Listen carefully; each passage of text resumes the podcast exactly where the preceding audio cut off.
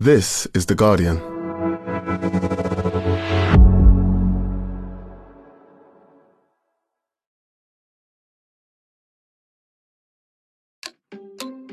Just over 40 years ago, that great Tory goddess Margaret Thatcher famously said that she wasn't for turning, something that's come back to bite Liz Truss this week.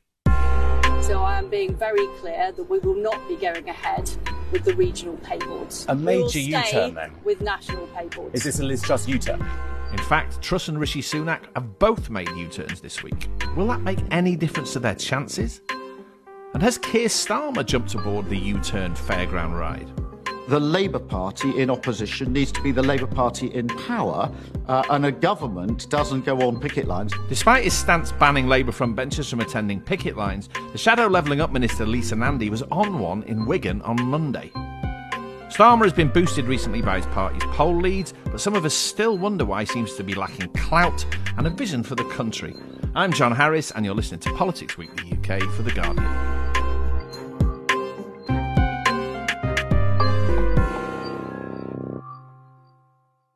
Joining me today are The Guardian's chief political correspondent Jessica Elgot and the former Conservative MP and Chief of Staff to Theresa May when she was the Prime Minister, Gavin Barwell, who now sits in the House of Lords for his sins. Uh, hello to you both.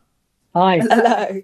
Now, just before we started this, we were going to talk about Geri Halliwell posing with Nadine Dorries and Liz Truss, but we're not anymore because Jess said something really interesting to me, which was that traditionally this period of the summer is known as the silly season because political news all dries up and the newspapers fill up with ephemera. And Jess said we don't have the silly season anymore, which I didn't know. So, can you explain why August is no longer the silly season? This is the silly season because news stories are all about turtles in the Thames and people sitting in bats of baked beans and stuff ordinarily, but not anymore. I say that in a kind of flippant way, but like mainly because I've never experienced a silly season in my entire time of political reporting because there's always been like major existential crises going on in British politics ever since I joined the lobby, which was in um, sort of mid 2016. So obviously that August that I first was in political reporting, there was quite a lot going on in, in, in 2016. We just had a new prime minister. We had a Labour leadership contest because Owen Smith was, uh, remember him challenging Remember uh, Je- Remember that. Jeremy Corbyn. Um, you know, the, the both parties were in a state of intense turmoil, and, and you know, and then uh, the following year was 2017 when there was also quite a lot going on in the fallout from the general election. Uh, in 2018, I we were definitely in the midst, midst of the Brexit chaos. Chequers was taking place during that during that time. Gavin will remember it well. And 2019 in August, we were having a Tory leadership contest. So you know we have uh, we haven't we just just haven't had a break in August. It doesn't exist anymore. It's a dangerous season politically, Gavin, isn't it? All kinds of crazy stuff can happen. Yeah, I mean, there, there is a sort of opposite way at, loo- at looking at the phenomenon Jess has described, which is actually silly season in British politics has been extended to the full 52 weeks of the year. over the last few years. And it's now just encompasses the whole thing. Right. Talking of which, as arguably a perfect case in point playing out in front of us. Today we will be talking inevitably about the Tory leadership contest and the two candidates, the U-turns both of them have performed um, in the last few days, and um, what the contest may or may not say about the Conservative Party's talent pool. We will then go to the other side of the House of Commons uh, and talk about the Labour Party. There have been lots of no's from Keir Starmer over the summer, but not many yeses, and I suppose people like me still are wondering what on earth he stands for. Let's talk about the Conservative Party in the leadership contest to start with. Last Tuesday, the Treasury Secretary and Liz Truss backer Simon Clarke tweeted about Rishi Sunak's, in quotes, screeching U turn over tax cuts. He tweeted, U turn if you want to, the lady's not for turning, another one of those slightly flimsy tributes to Margaret Thatcher. Now, he has since ended up with a little bit of egg on his face, to say the least, because Liz Truss performed a screeching U turn in a matter of minutes, it felt like, this week, having floated, I think that's being polite, this idea of regional variations in public sector pay, which would mean people who worked in the public sector getting paid less in, in quotes, poorer areas. Within a matter of hours, she'd retracted that. Jess, talk us through what happened and, and whether you were surprised by the rapidity of that U turn.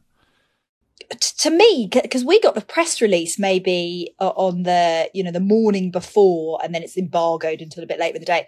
As soon as I saw this, I thought, this isn't this is this is definitely gonna not going to last.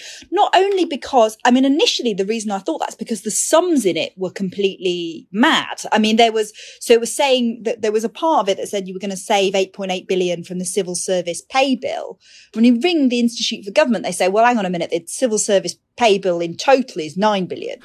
So i'm not sure how you're going to going to save that much money. And there was also another sum in it which talked about um, getting rid of moving so many people out so you could get rid of London weighting, which said it would serve 533 million pounds. But then if you divided that by the number of people on London weighting, it, it said that, that London weighting was 25 grand a year. And I was about to jack it all in and become a civil servant and get my 25 grand a year. Um, so there was so much in it that was clearly incorrect and, and had to be corrected because much of the policy had been lifted totally wholesale from a press release by the Taxpayers Alliance. Um, and that press release made it very clear that it applied to the whole public sector. And so you, you sort of saw the cogs whirring behind the scenes that they were not going to be able to say they could save this amount of money Yeah. unless they applied it to the whole public sector. So my personal view is behind the scenes it was all kind of a mistake and a made to kind of cover up the fact that they couldn't make the sums work. But then, of course, it turned into a total political car crash when Ben Houchen, the Tees Valley mayor, said, well, what this would mean if you extend it to the whole public sector is cutting the pay of nurses and, and policemen. And, and, and, you know, you suddenly had reams of Tory MPs, not just from the north of England, by the way, but from people in, you know, in the southwest saying that this is going to hugely, you know, this is going to, going to make a massive difference to my constituents. It's the kind of thing that could cost us a general election if it had taken hold in the middle of a general election campaign.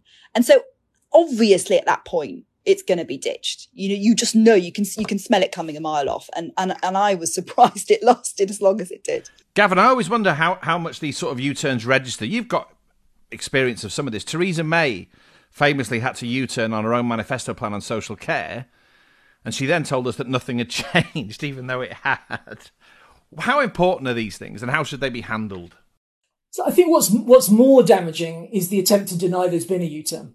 Um, you know, if you think about Theresa and the election, that that phrase is the thing that everyone remembers, and uh, Liz's campaign. I can't remember the exact phrase they used, but you know that, that people have been taking out of context or She said she'd been misrepresented. misrepresented. That's Yeah, right. yeah. So uh, that's that's the thing that actually attracts all the mockery. Um, I think with with the actual U-turns, look, if you do too many of them, then you get a reputation as not being competent. You know, when when Theresa actually appointed me as chief of staff, I went down to see her, and as a kind of icebreaker, I drew up this list of three things she'd done that I really admired, and three things she'd done that I thought she got completely wrong. And this, I included this as one of the three she got completely wrong. And she sort of said to me, "Well, what would you have said if it was you on, you know, on the platform having to answer that question?" And I said, "Well, I'd have really leaned into it. I'd have said, this is a massive U-turn. We complete. I got this thing wrong, and we've completely shifted the policy. And if you vote for me in the general election, then you can know that I'm, unlike most politicians, I'm going to be a prime minister. If I get something wrong, I'm not going to plough on regardless. I'm going to own up and I'm going to put it right. So I think you can't do that all the time. But every now and then, if you do get something wrong, leaning into it and owning up to it is better than trying to pretend that there hasn't been a U-turn. But they very rarely do that. Mostly it is just obfuscation and denial, and it looks absurd. Yeah, and that's you know I think it's the culture we've got to in politics where you know you, certainly with with Boris Johnson as prime minister, there's almost like a never admit you misspoke, you got anything wrong, just deny, deny, deny. But uh, the further I get away from politics, the more I just see the way ordinary people react when they see politicians on TV or hear them on the radio saying things which are demonstrably untrue. It doesn't do anything to enhance their credibility. So we just hear the fingers down a blackboard sound of Liz Truss claiming that it had been misrepresented. Let's hear a bit of that. My policy on this has been misrepresented. There was never any intention to affect teachers and nurses. But I don't want to worry people. I don't want people to be concerned. So I am being very clear that we will not be going ahead with the regional pay boards. A major stay U-turn, then? With national pay boards. Is this a Liz Truss U-turn? Right, let's move on to Rishi Sunak. Rishi Sunak's U turn was on tax cuts, um, scrapping VAT on energy bills, and he said he would lower the income tax rate to 16%. Having been Mr. Tax Cuts are the last thing we should be embracing. I, I- that's I have to qualify that slightly because, as far as I understand it, that rather fantastical cut in income tax rates. He, he's not, if he were to become prime minister, he's not planning that for a fair old while. But nonetheless, this is how Rishi Sunak defended his position on not cutting during the TV debates. Liz, we have to be honest. We, we have to be honest. But borrowing your way out of inflation isn't a plan; it's a fairy tale. I think it is wrong to put taxes up because that is what we're talking about. Right now, he's now got fairy tales of his own. Gavin, I wonder. Two U-turns, one on either side. Um, who comes out of this worse? I think that the the Truss one is more damaging uh, in terms of the real world impact it would have had on thousands of MPs' constituents. Yeah, people would have worried about this, right? Yeah. Um, you know, I think with Rishi, uh, you can you can slightly defend it and say, well, he's talking about a temporary thing that's helped during the to help during the cost of living crisis rather than a long term shift in policy. But the reality is it is a change, and the change has been pushed on him because he's behind in the race, and Truss has made the running on tax cutting, and he's felt the need to respond to it. Do you think, Jess, that Sunak is starting to look a bit desperate? I mean, he's starting to look like somebody he obviously isn't really, and that's happened in short order. I mean, the, the, the Sunak tax cuts, I'm sort of less excited about them being a U turn, given that they go on till 2029 when no one has got any idea what the fiscal situation is going to be like at all. The VAT on energy bills is sort of more egregious in my in my eyes because of, of so much briefing we've had uh, when that was a, a Labour policy. So much briefing we had out of the Treasury about how that was bad. It would hit the wrong people. It would we want to target it differently, and then to come out and announce it as if it's your policy you thought of, I thought was pretty hilarious. For Sunak, what he's had to do more obviously is like come out with loads and loads of culture war stuff you know, on statues or on, um, you know, deporting people who've stolen a packet of crisps or, which seems to be ticking lots of the kind of Tory membership boxes, including on serious issues like grooming gangs, um, and Islamist extremism, which are, you know, obviously very serious issues, but also ones that feel designed to kind of put him in a particular place in the political sphere. But it's not working, Gavin. I, I read today now how much how much um, importance one should attach to these polls of Tory members. I don't know, but the Times, for example, today says that Liz Truss is on sixty percent. I mean, it's now now almost a, a complete certainty that she's going to be the prime minister, isn't it? It feels like that. I mean, I think the pollsters would, would tell you that polling Conservative Party members is a much harder thing to do technically than polling the general electorate because it's a smaller subset of people. They're harder to find, and we don't know exactly what the demographic profile of the Conservative Party's membership is. So it's hard to make sure that you've got a representative sample. But the the scale of the lead would suggest that she's a sort of very strong favourite to win. Look, to me, John, the most interesting thing in that poll wasn't the headline figure. Uh, it was the data underneath that showed that a majority of Conservative Party members don't actually think there should be a leadership election because they think Boris Johnson shouldn't have been forced to resign. And I think that's the fundamental problem that Rishi has got. He's trying to win an election among an electorate that didn't want Boris Johnson forced out. And in fact, you can sense this in some of the commentary around the leadership election. So I went to my local Lidl uh, 20 minutes ago, bought a copy of the Daily Mail, hid it under my shirt, and ran out again. And um, here's their page long endorsement of Liz Truss. And they are effectively backing Liz Truss because they see her as being the heir to Boris. I mean, that's their pitch, right? So this idea that this was some big clearing out and a, and, a, and a, turning of the page and so on, Jess, it isn't really like that. This is a much more complicated, contorted leadership election in that sense. Yeah, and I think that that is that is potentially what Liz Truss's you know biggest weaknesses with the with the electorate. I I, I think that Labour shouldn't underestimate underestimate Liz Truss as a as a candidate. She's an inc- great political survivor. She's managed to reinvent herself over three administrations and contort her politics into whatever the the politics of the day demanded and that is a you know that's a political skill in itself one of the issues that she has fundamentally got wrong i think in terms of appealing to the the general electorate and will, where she'll struggle will be that um, Boris Johnson is deeply unpopular in the rest of the country. And she, and, and selling herself as the continuity Boris Johnson candidate is a big, is, is an issue for her.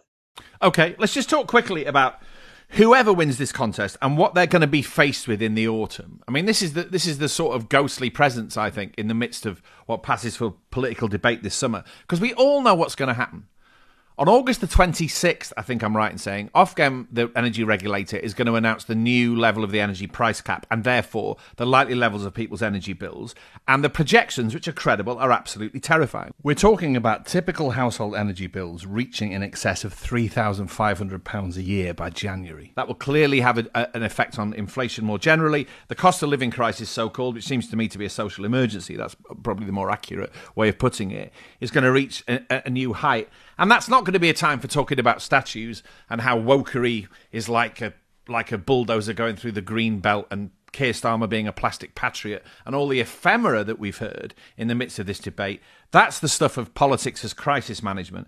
And I just wanted to ask you both a, a very brief question about that, really, which is what your sense is of Rishi Sunak and Liz Truss and what they've got in their political armoury if they become the Prime Minister or when they become the Prime Minister to deal with that they, they're both going to have to quite quickly come up with a properly thought through package uh, in an autumn budget. I mean, in terms of armory in the tank, I would say, look, Sunak, I think intellectually is impressed. All the Treasury officials that I speak to that work with him talk highly of him. Uh, I don't know if you saw the the endorsement video William Hague did for him, but that I think painted a very positive picture of him. But he's pretty inexperienced in terms of how long he's been in Parliament to be Prime Minister. Liz, I think, has, has done a bigger variety of jobs. As Jess was saying, she's kind of demonstrated herself uh, to be a survivor, but it's a very different thing from kind of boxing under the weather that someone else has created to being prime minister and trying to create the climate uh, for yourself. So I, I, think that you've got several things going on here at once. One is we kind of view the past through rose tinted specs. So we, we tend to remember the best politicians from when, from, from olden days, as it were then I think it's actually become a harder job to do. Running the Conservative Party has definitely become a harder thing to do. Running the country, I think I'd also argue has become a harder thing to do.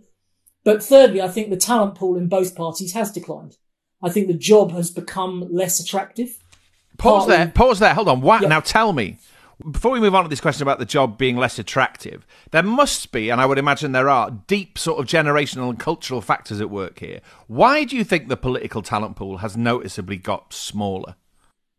So I, th- I think they're mainly about who, who wants to come into politics at the moment. Um, you know, I think social media has completely changed the game. Um, people have to put up, particularly often female candidates, people from ethnic minorities, but more generally put up with far more abuse than they ever would have done historically. Um, and part, mainly MP's own fault because of the way they handled the whole expenses crisis, but the job isn't as well remunerated as it used to be. And for both those reasons, I think there's a whole load of people you can think of in the past who just wouldn't become MPs today. Yeah, I think, but I think personally, our generation, me and Gavin's generation, Generation X, was just not cut out for seeking high political office and the responsibilities that come with it. I think we're a very, very cynical generation. I think we came of age in the 90s, which was a very sort of superficial, ephemeral, sort of hedonistic decade. And therefore, as Zadie Smith said famously, I watched the finest minds of my generation take jobs on the fringes of the entertainment industry. I just think there's a whole load of people of, of our age who are now in their sort of late 40s and early 50s who just didn't like the idea of all that responsibility and anything uh, uh halfway serious. And they became, a lot of them became comedians and writers and journalists and what have you, I dare say. And, and therefore, there was a big gap left in politics. I think that might be addressed um, when it comes to people with political aspirations of Jess's age, but I think Generation X and politics just didn't mix. I don't know what you think of that theory, Jess. My my sense is really that the reason why there's not a great talent stream coming through.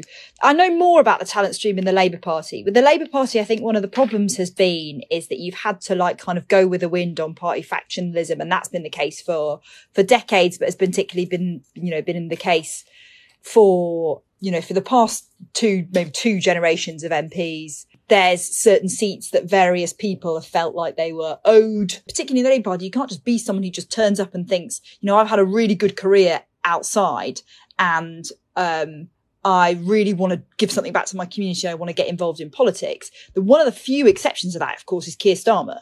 But amongst his MPs, there's a lot of awful lot of resentment about that about, about that route into politics and a feeling like you'd have to graft to get elected in the same way that that other people have. In the Conservative Party as well, I think that there has been, you know, a, a, real tendency to, to, to promote people firstly on ideological grounds and secondly on competence grounds for a long time. And you saw that with Boris Johnson's cabinet, never, never mind the, the selection of, of MPs and, and the, and the 2019 intake. And we've also had like the third thing I'd say is that we've had a lot of political turmoil where a lot of people who maybe weren't necessarily meant to get elected have ended up being elected in, on both, on both sides of, uh, on both both political parties in the last two in the last two rounds of general elections because of surprise results.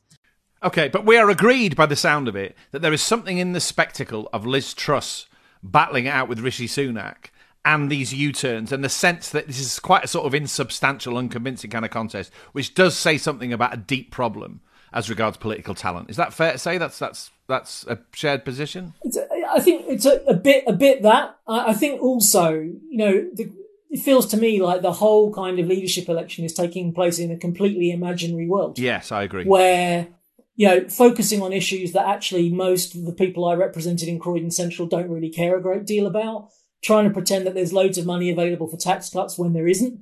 And, you know, the elephant in the room, the effect that the Brexit deal has had on our economy and our, uh, you know, our capacity to afford a certain level of public service. So the whole kind of debate feels to me slightly detached from the reality that we're actually going to have to deal with. We are going to talk now, after this pause, about the other side of politics, the Labour Party, Keir Starmer, and what he actually stands for and the stories he may or may not, sooner or later, tell us.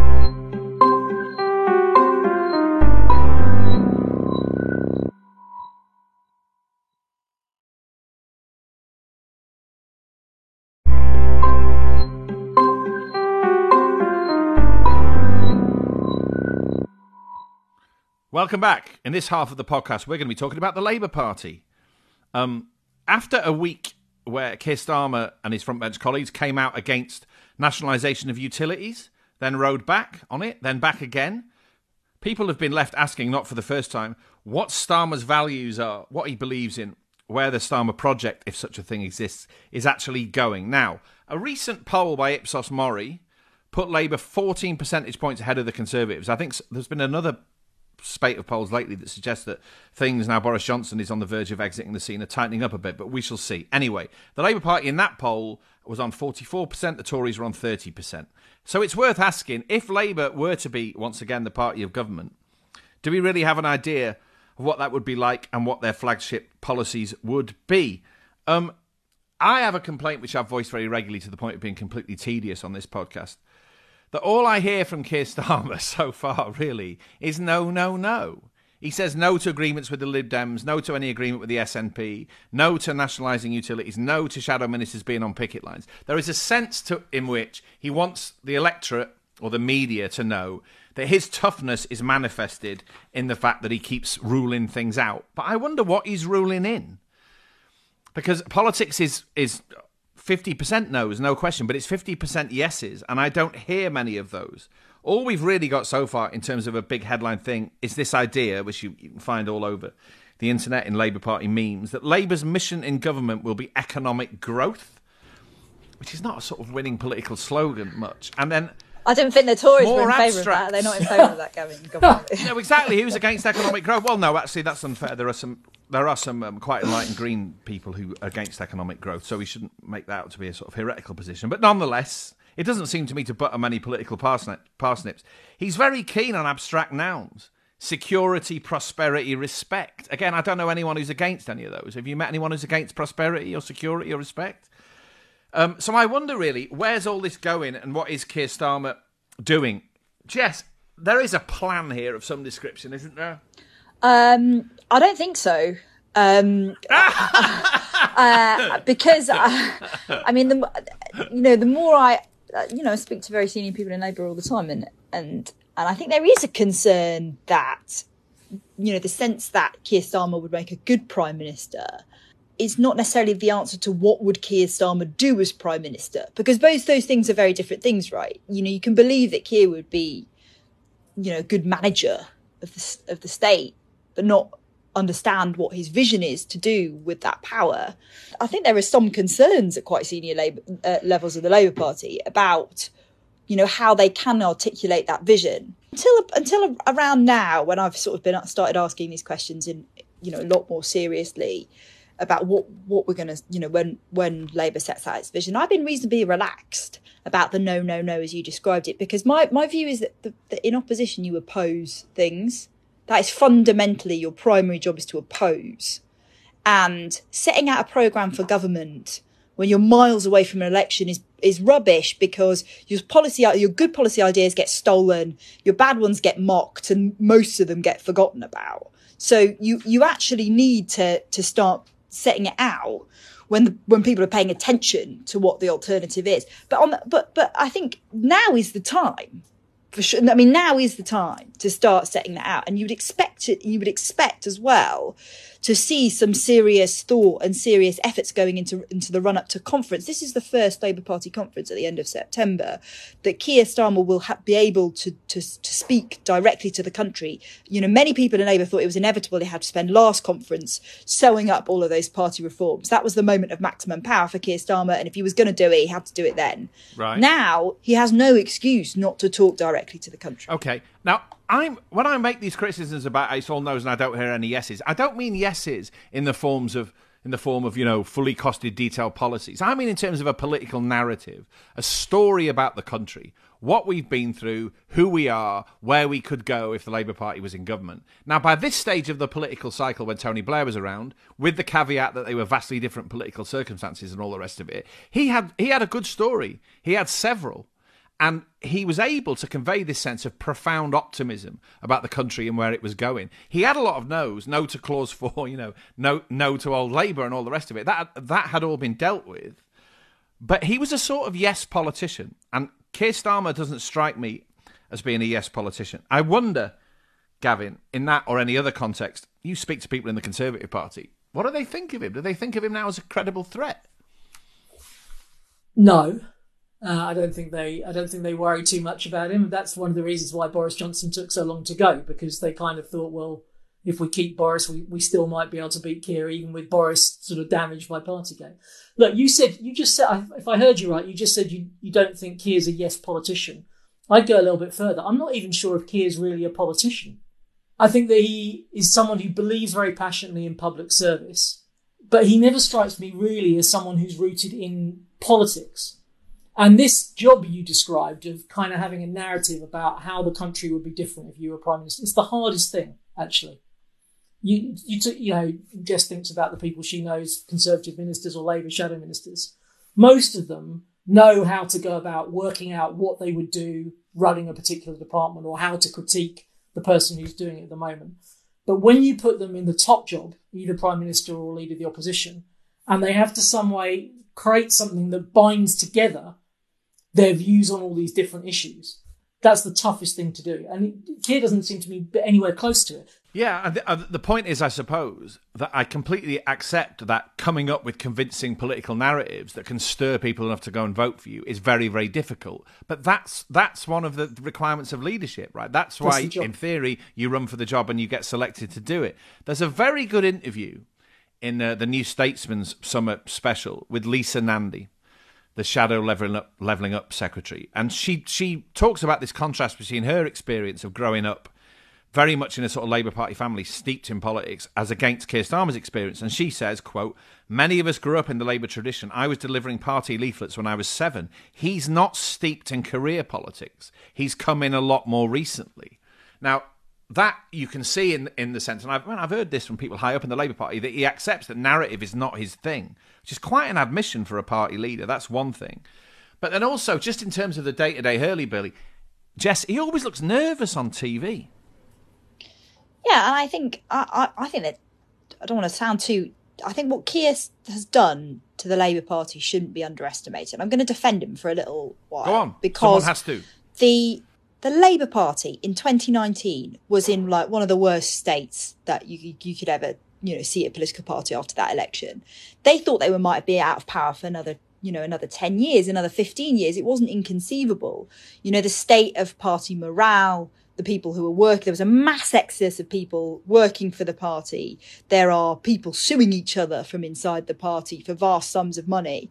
And Keir Starmer has taken that to a 14 point lead. I mean, that, you know, that is not all the Tories collapsing. I don't think there has been a fundamental remaking of the Labour Party and, and how it's run and how it operates, which is not perfect by any stretch of the imagination. There's a lot of things I would quibble about, and many people would, but that is no small achievement. And if you speak to even very ambitious people in the shadow cabinet, you might expect to be agitators, people like Wes Streeting. They've got a lot of respect for what Keir Starmer has done to the Labour Party over that period of time. But there is another step to take. And the and the doubts I think are about what the how does he take that final step? What is the plan for that final step? And often we're told we're on the cusp of hearing it, and we don't hear it. There are interesting parallels, perhaps, here with Theresa May, Gavin. I mean, she was she was regularly said to be a politician who didn't have nearly enough charisma, and was too sort of stiff and unemotional and therefore couldn't tell the kind of stories that we require really from political leaders. Do you think that compa- that comparison's valid? She was full of the, yeah. the, the spirit of public service and duty. I mean, that was her yes. sort of that was her calling card, and maybe she lacked precisely that kind of next step thing that Jess has just mentioned. I think there's a slight difference. There are some similarities. There's, there is a difference. I think Theresa was steeped in politics. Her involvement in politics went back a long way. I think the, the, the thing by that by her own admission she found hardest was the kind of communication skills bit of the job. But to your question that you were asking Jess about him him looking nervous, I don't think he likes the adversarial bit of politics at all. And actually, probably many of the people listening to this might agree that the whole kind of pantomime show of PMQs isn't particularly um, edifying.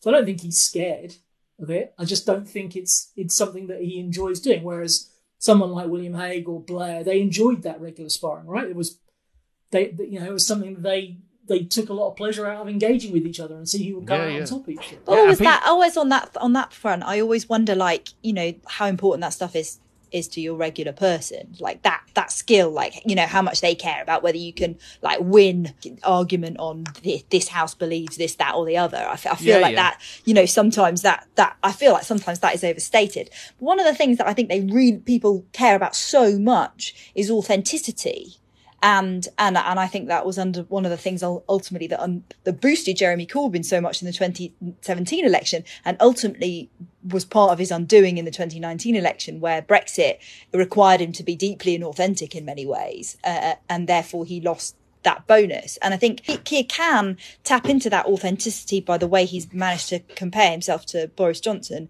as this kind of man of trust and integrity. And that is something that he believes. And that's clearly who he is. But is that, is that enough? And does that work with the next prime minister? And in conclusion, that question about authenticity and looking nervous. I mean, I have this theory really that the public tends to take to political leaders who look like they enjoy it, right? It didn't take to Gordon Brown magnificent well because he looked like he was having a horrible time and he didn't want to be there, you know. Whereas Tony Blair looked like he enjoyed it, David Cameron looked like he enjoyed it, Theresa Theresa May didn't really look like she was enjoying it.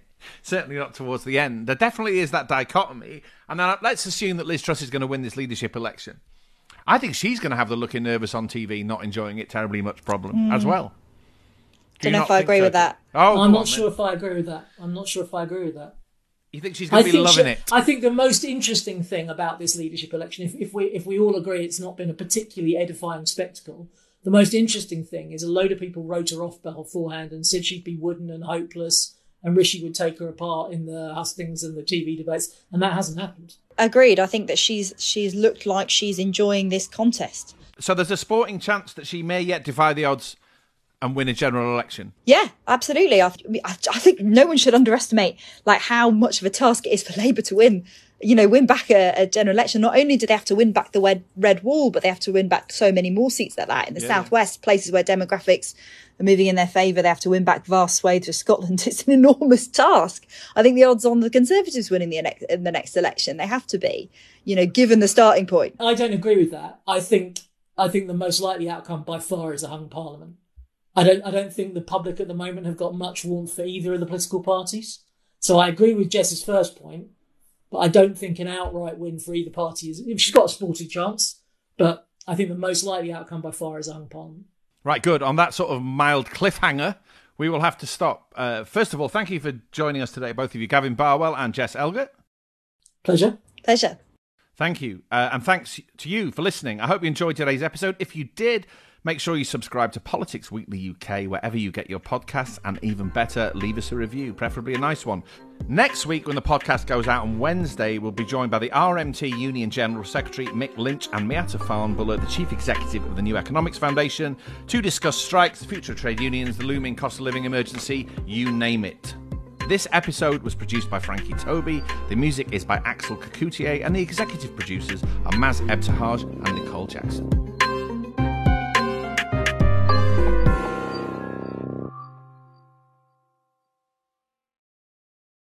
This is The Guardian.